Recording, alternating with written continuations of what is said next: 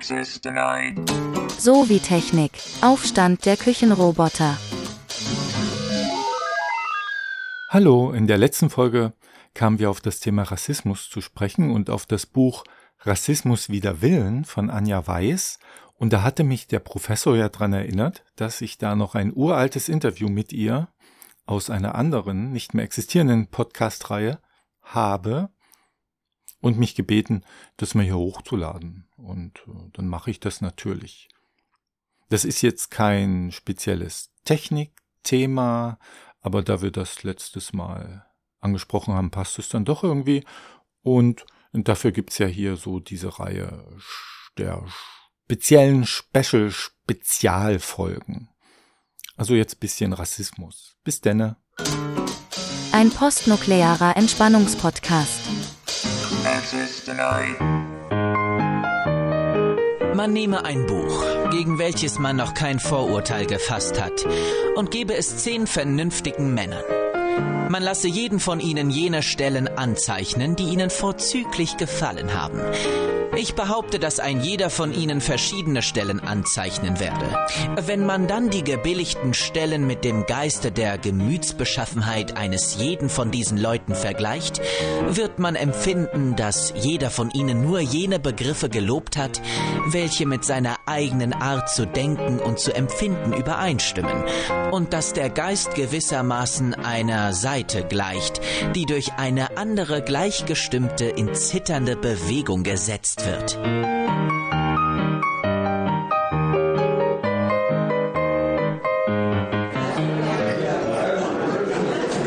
Sie sind ja einen neuen Weg gegangen, um Rassismus zu erklären.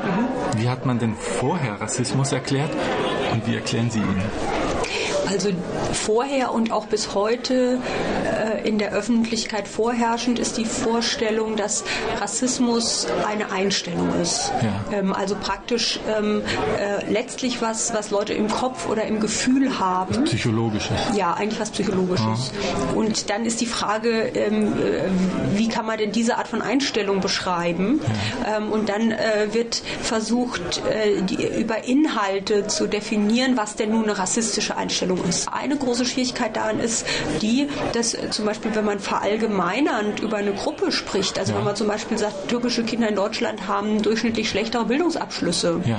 dann ist es auch ein wertendes und verallgemeinernde Aussage, die sich eigentlich rein wissenschaftlich gesehen wenig davon unterscheidet, äh, wenn jemand anders vielleicht formuliert, türkische Kinder ähm, sind dumm. Das, äh, das eine ist natürlich ähm, dann essentialisieren, so nennt man das. Also türkische Kinder sind dumm, tut so, als wären die sozusagen dumm geboren, ja. Ja. Und dann kann man sagen, das ist dann eben rassistisch, ja. Aber letztlich misst man damit dann natürlich vor allem, dass Leute sozusagen nicht gebildet genug sind, ähm, um sowas ähm, so auszudrücken, dass ihnen eben niemand Rassismus vorwerfen kann.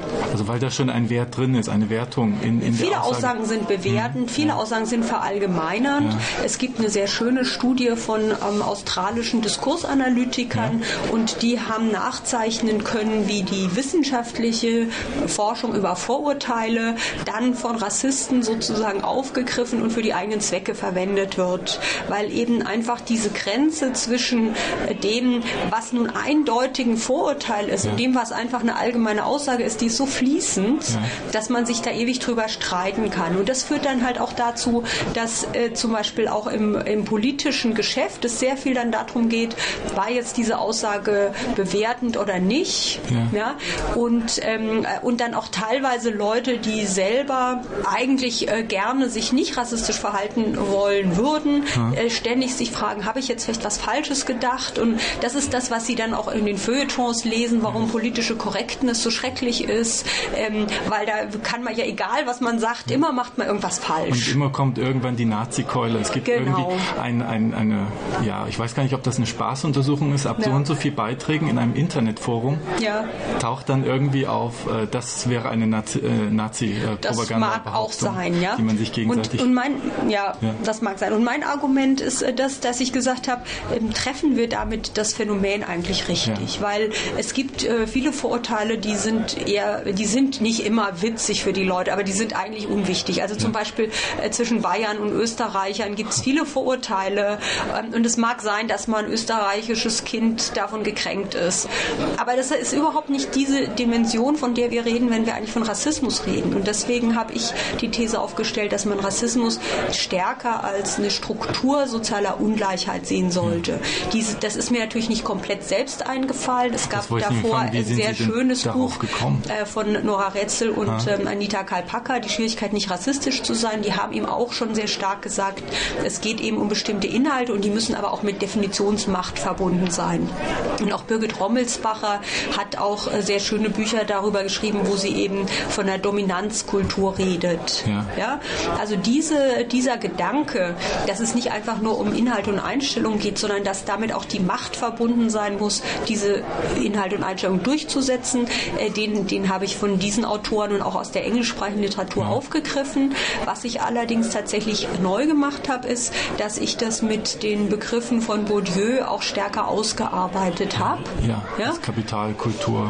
Ja, äh, Pierre Bourdieu ist eben derjenige, der gesagt hat, Ungleichheit hat eben nicht nur was mit Geld zu tun, sondern auch mit ähm, kulturellem Kapital. Und kulturelles Kapital ist nichts, im Humankapitalansatz suggeriert wird, nichts Fixes, Also müssen wir vielleicht kurz klär- klären, Humankapital. Humankapital ist so eine, äh, so eine Idee ähm, aus der Ökonomie, dass wenn Leute halt so und so viele Bildungsjahre Ja. haben, dann sind sie produktiver und dann ist es eigentlich fast so viel wert wie Geld. Sprachkenntnisse, sowas, was man sich aneignet. Ja, ja. Und, äh, und Bourdieu hat gesagt, ja, aber ähm, ähm, der Wert von kulturellem Kapital hat auch viel damit zu tun, wie es anerkannt wird. Und äh, kulturelles Kapital ist auch die Kompetenz, die ich habe, zum Beispiel eine Sprache zu sprechen. Hm. ja. Aber wie viel das nun wert ist, hat die- auch was damit zu tun. Börse. Ja, wie, wie, wie angesehen das ist. Das heißt zum Beispiel, wenn ich eben ähm, fließend Deu- Deutsch und Türkisch kann in Deutschland, dann ist es nicht so viel wert, wie wenn ich fließend Deutsch und Englisch kann. Ja? Ähm, obwohl vielleicht der, der türkische Absatzmarkt auch ganz schön wichtig ist und dass die Funktionalität der sehr guten Türkischkenntnisse auch hoch ist. Das hat Bourdieu rausgestrichen. Es hat Mhm. auch was damit zu tun mit Anerkennung. Und Bourdieu hat dann einfach von vornherein gesagt, Ungleichheit hat sozusagen handfeste Aspekte ja. und umkämpfte Aspekte. Okay. Und diesen Gedanken habe ich aufgegriffen und habe gesagt, so ähnlich ist es ja auch bei Rassismus. Wenn ähm, man äh, in der Gesellschaft mal die Selbstverständlichkeit ähm, institutionalisiert hat, dass ähm, manche Leute, Ja. wie auch immer man die definiert, einfach weniger Rechte haben, Ja. Ja, dann wird es auch zu einer Form von Ungleichheit. Ja. Auch wenn diese Leute objektiv nichts Nennenswertes von den anderen Leuten unterscheidet. Aber wenn alle der Ansicht sind, meinetwegen Kopftuchträgerinnen sind unterdrückte, dumme, hilflose Geschöpfe Ja. ja. und obendrein noch böse, dass sie ein Kopftuch tragen, ja, Ähm, dann hat es natürlich Einfluss darauf, wie eine Kopftuchträgerin gesehen wird Mhm. und es hat auch Einfluss darauf, wie die Kopftuchträgerin selber sich sieht. Selbst wenn die Kopftuchträgerin sagt, das ist totaler Quatsch, ähm, ich habe jetzt Abi gemacht und möchte gerne Ärztin werden, muss sie sich trotzdem dazu verhalten, dass sie eben in Vorstellungsgesprächen anders verhandelt wird und so weiter. Mhm. Also die Zuschreibung zwingt sie dann. Sowas kommt ja häufiger vor. Und meine These ist die, wenn sowas sehr langfristig institutionalisiert ist, Bourdieu nennt es symbolische Herrschaft, so dass es sehr selbstverständlich geworden ist. Also allen Beteiligten sehr selbstverständlich geworden ist. Auch den Betroffenen. Auch den Betroffenen, aber eben auch den wohlmeinenden Antirassisten. Ja. Ja. Dann würde ich von der Struktur rassistischer Ungleichheit sprechen.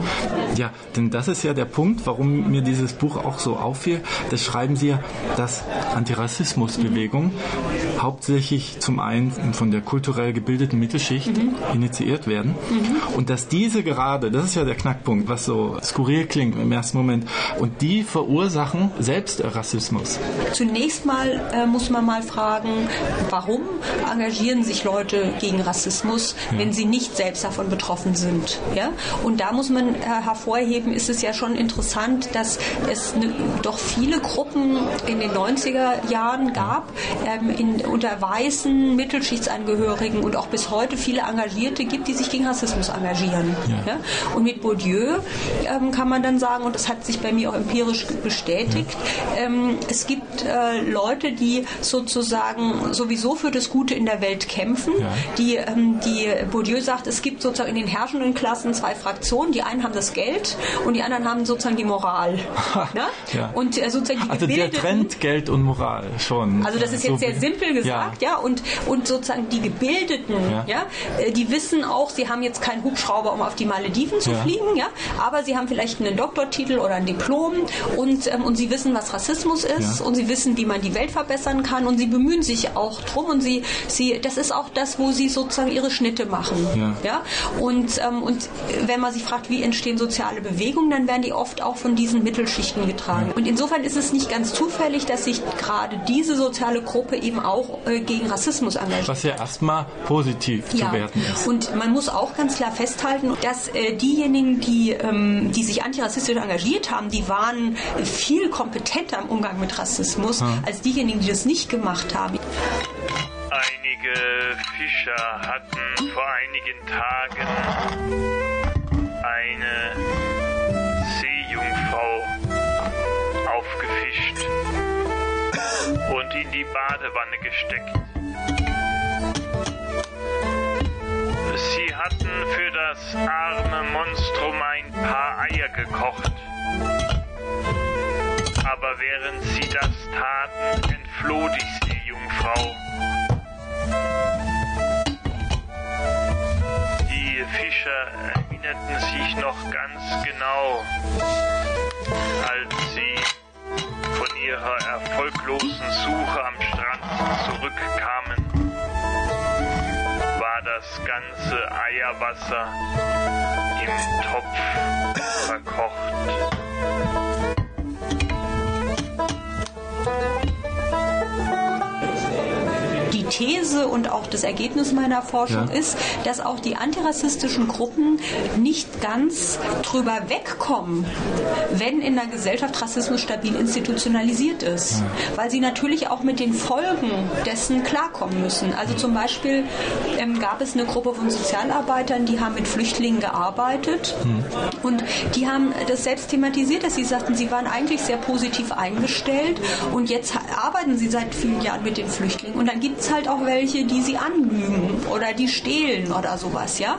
Und ähm, weil natürlich Leute, die sowieso nur im Land bleiben können, wenn sie ihre Papiere verlieren, weil sie ja nach der Gesetzgebung ähm, sozusagen automatisch aus einem sicheren Drittstaat kommen, wenn sie sagen, wo sie hergekommen sind, ja, die müssen zumindest an einem Punkt gelogen haben, sonst wären sie nicht da. Und natürlich werden die Asylbewerber auch deshalb in der Gesellschaft so negativ wahrgenommen, weil sie in diese Position gebracht gemacht werden. Der Staat signalisiert ja über viele Marker, dass diese Leute nicht erwünscht sind, dass es eben keine Bürger sind. Mhm. Ähm, und, und er macht, macht es ihnen ja auch unmöglich, als Gleiche aufzutreten. Und das mache ich mit stabil strukturierter Ungleichheit. Ähm, so jemand hat eigentlich fast nur, hat nur wenig Chancen, als gleich wahrgenommen zu werden. Und wenn dann Antirassisten damit arbeiten, dann müssen sie damit irgendwie umgehen. Und die gehen relativ kompetent damit um, ja. aber sie können es nicht komplett komplett wegmachen. Weil sie selbst mit in der Struktur verhaftet sind? Nee, nicht weil sie selbst mit in der Struktur verhaftet sind, hm. aber weil sie diese Struktur nicht abschaffen können. Ich hatte ja ein paar Vergleichsgruppen, ja. unter anderem eine feministische ähm, und, äh, und da ging es wirklich ab. Also sowas habe ich noch, also ich wirklich, das war so, dass ich praktisch während der Feldforschung zu Hause angerufen habe und gesagt, ich weiß nicht, ob ich das nur einen Tag länger ertragen kann. Ähm, ein Beispiel? Ja, das ging eben um weibliche Beschneidung, hm. was nun wirklich auch ein schwieriges Thema ja. ist, aber da wurden wirklich wirklich so Sachen, ähm, ähm, also erstens mal, also da gab es wirklich so Aussagen wie, und als ich dann in Afrika war, war ich ja so berührt, dass diese ganzen Frauen, obwohl sie so schwer verstümmelt waren, trotzdem noch so fröhlich waren und immer so lachten. Das hört man oft. Ach, äh, schaut euch die armen Kinder in Afrika an, die lachen noch ja. aus richtig. Und das ist also wirklich das klassisches, ja. klassisches koloniales äh, Teil ja. äh, sozusagen. Die sind so arm, aber immer noch fröhlich. Also so völlig von herablassen und oder so andere Sachen waren. Also dass mhm. dann eine sagte, sie hat es irgendwie mitbekommen, irgendeine Beschneidung und dann haben am Ende die Hühner die Genitalien aufgefressen. Also wirklich so, es waren wirklich ganz drastische Bilder. Nun ist es ja ein drastisches Thema, aber ähm, man muss schon ganz klar sagen, die antirassistischen Gruppen hatten ein hohes Maß an Sensibilität und Kompetenz im Umgang mit, mit solchen Konflikten. Das war deutlich anders als bei den Kontrastgruppen. Und, ähm, und insofern sollte man jetzt nicht sagen, die sind besonders rassistisch. Vielleicht muss man auch da den Unterschied zwischen äh, Fremdenhass und Rassismus machen. Äh, will ja Fremdenhass Gruppen draußen behalten und die werden ja nur insoweit diskriminiert, wie sie hinein wollen. Und äh, als Mittelschicht stehe ich ja äh, dann nicht zwangsläufig über dem Fremden, also zum Beispiel über dem Touristen aus, aus Japan. Ja? Na, erst wenn der Fremde jemand ist, der zu integrieren ist, ja? dann entsteht ja eine Hierarchie und dann bekommt er ein Defizit, nämlich den Grad seiner Integration. Mhm. Ja? Dann habe ich ja jemanden, über den ich stehe. Und von daher kann man so weit gehen zu sagen, Integrationsforderungen sind strukturelle Mittel, um, um Rassismus äh, herzustellen. Ähm, es gibt eine sehr, eine sehr schöne These von äh, Viviorca, der sagt, es gibt immer zwei Seiten des Rassismus. Das eine ist sozusagen der ausgrenzend vernichtende Rassismus ja. und das andere ist sozusagen der integrierend herabwürdigende.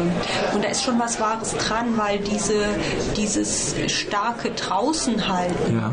ähm, hat ja auch, also Rassismus hat ja auch was mit äh, Völkermord und sowas zu tun. Ja. Es gibt Formen des Rassismus, die sagen, es, es muss sozusagen nicht Kontakt da sein, beziehungsweise äh, die unterworfene Seite sollte am besten tot sein. Ähm, ähm, und, äh, und da trifft dann auch dieses, je weiter weg, desto besser oder eben gar nicht da sein. Ne? Und in dem Moment, wo eben dann man sozusagen auf dem gleichen Grund äh, verhandelt, hat man insofern schon mal was erreicht, ja? Als jemand da ist, aber dann eben diese Hierarchien eher eine Rolle spielen. Aber es sind eigentlich zwei Facetten des Gleichen. Das zeigt sich auch daran, dass sie eben, wie gesagt, äh, dass sie da so gesagt haben, das sagen ja auch sozusagen die Rechten, mhm. ähm, die sagen auch, ähm, wir haben ja gar nichts gegen die Türken. Aber in der Türkei. Genau, jeder soll mal in seinem Töpfchen ja. bleiben ja. und das ist sozusagen auch eine Form des sozusagen des neuen Rassismus, der eben sagt, ähm, wir, jeder soll halt sozusagen ähm, für sich bleiben.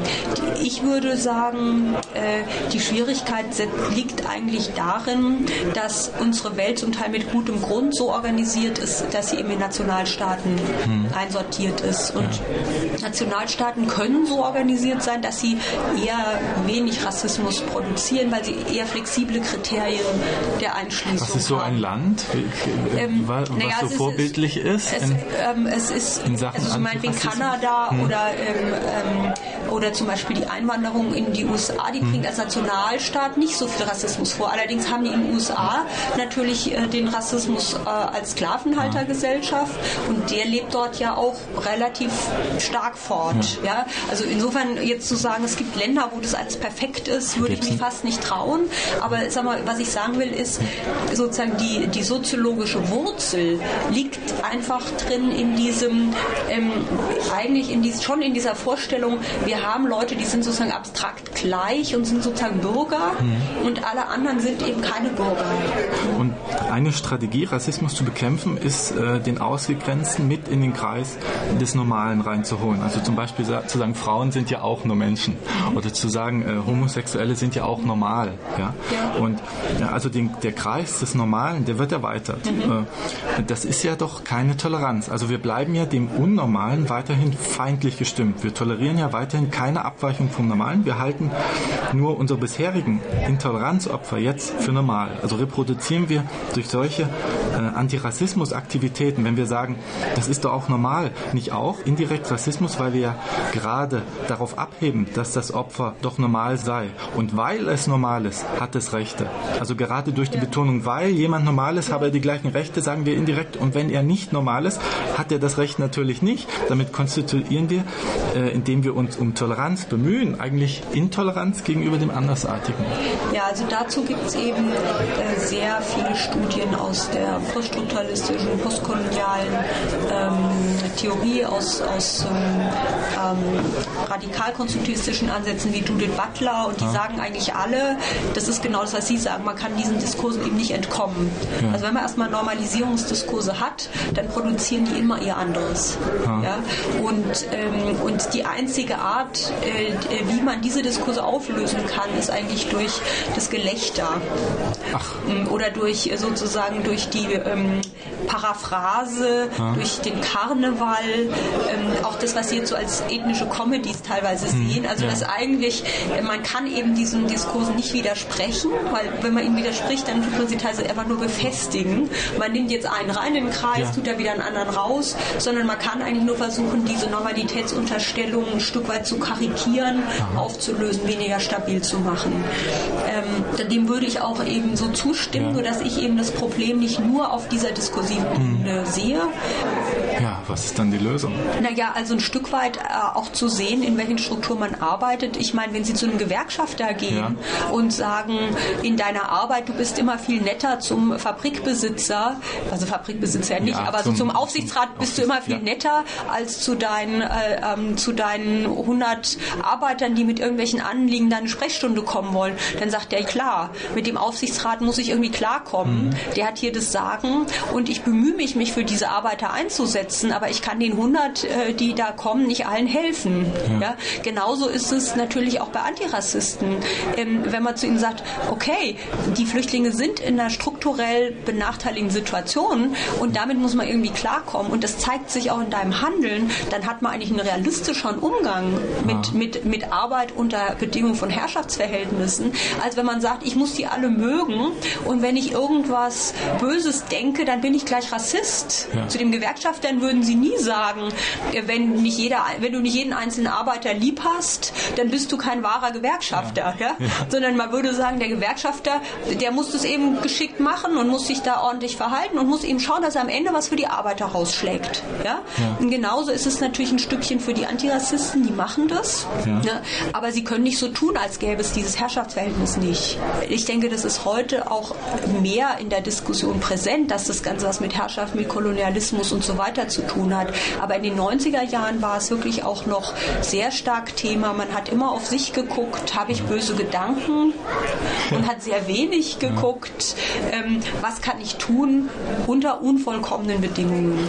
Das muss ja dazu noch sagen, das Buch ist ja schon eine Weile her. Also geschrieben wurde es 96 bis 99, mhm. erschienen ist es 2001. Ja, 2001. Und ähm, ich muss eigentlich sagen, ich habe zwar die Literatur nicht sehr vollständig verfolgt, ja. aber so extrem viel in diese Richtung ist in Deutschland nicht mehr nach. Das wollte ich fragen, ob dann nee. auch politisch äh, Reaktionen kamen. Politische Reaktionen kamen, also es haben teilweise Leute wirklich, ähm, das Buch ist ja nicht ganz einfach zu lesen und es haben wirklich Leute teilweise durchgelesen, gerade aus der Praxis ja. und haben gesagt, es war irgendwie total wertvoll für sie. Hm.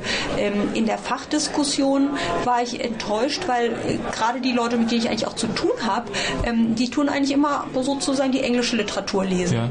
Und auch die Jüngeren oft, äh, Stuart Hall, Robert Miles, es sind alle im Argumentverlag erschienen. Und, das, und, und also in Deutschland gibt es eh nichts Gutes zu Rassismus. Also lesen wir mal weiter, was die Amerikaner so sagen und die Engländer. Und das finde ich eigentlich nicht so überzeugend, weil ich denke, es gibt, äh, und ich weiß auch, es gibt mittlerweile in Deutschland auch eine ganz blühende Whiteness Studies und ein paar Post Sachen zu postkolonial und so. Mhm. Es ist natürlich nicht umwerfend, aber ich finde schon, dass es auch Arbeiten in Deutschland gibt, die sich zu lesen lohnen. Und ich finde auch meine Arbeit lohnt sich zu lesen. Auf jeden Fall. Ja. Und ähm, vielleicht müsste man das ja auch ein bisschen vielleicht von dem wissenschaftlichen Kontext dann runterbrechen in Anleitungsbroschüren quasi für die Praxis, für Also die das habe ich. Sozialarbeiter. Ich habe viel, sehr viel Vorträge gehalten, bestimmt 20 oder 30 Ja. zu dem Thema. Und auch schon so, dass ich den Eindruck hatte, das ähm, war für die Leute hilfreich. Ich habe auch Workshops gemacht.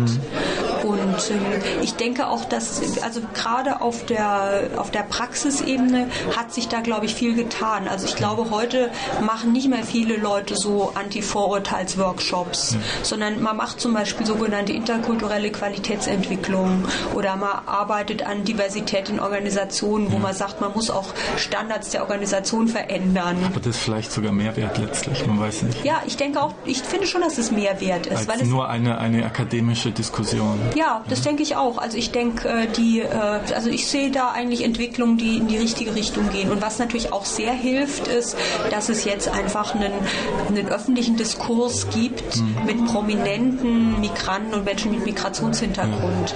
Ähm, d- das ist oft nicht meine Meinung, ähm, aber man sieht, dass es da Meinungen gibt und dass sie sich auch nicht alle einig sind. Zum Beispiel auch, dass es ein Fortschritt ist, wenn über Sachen gestritten wird. Ja? Ähm, das bedeutet, die sind ihnen nicht mehr selbstverständlich.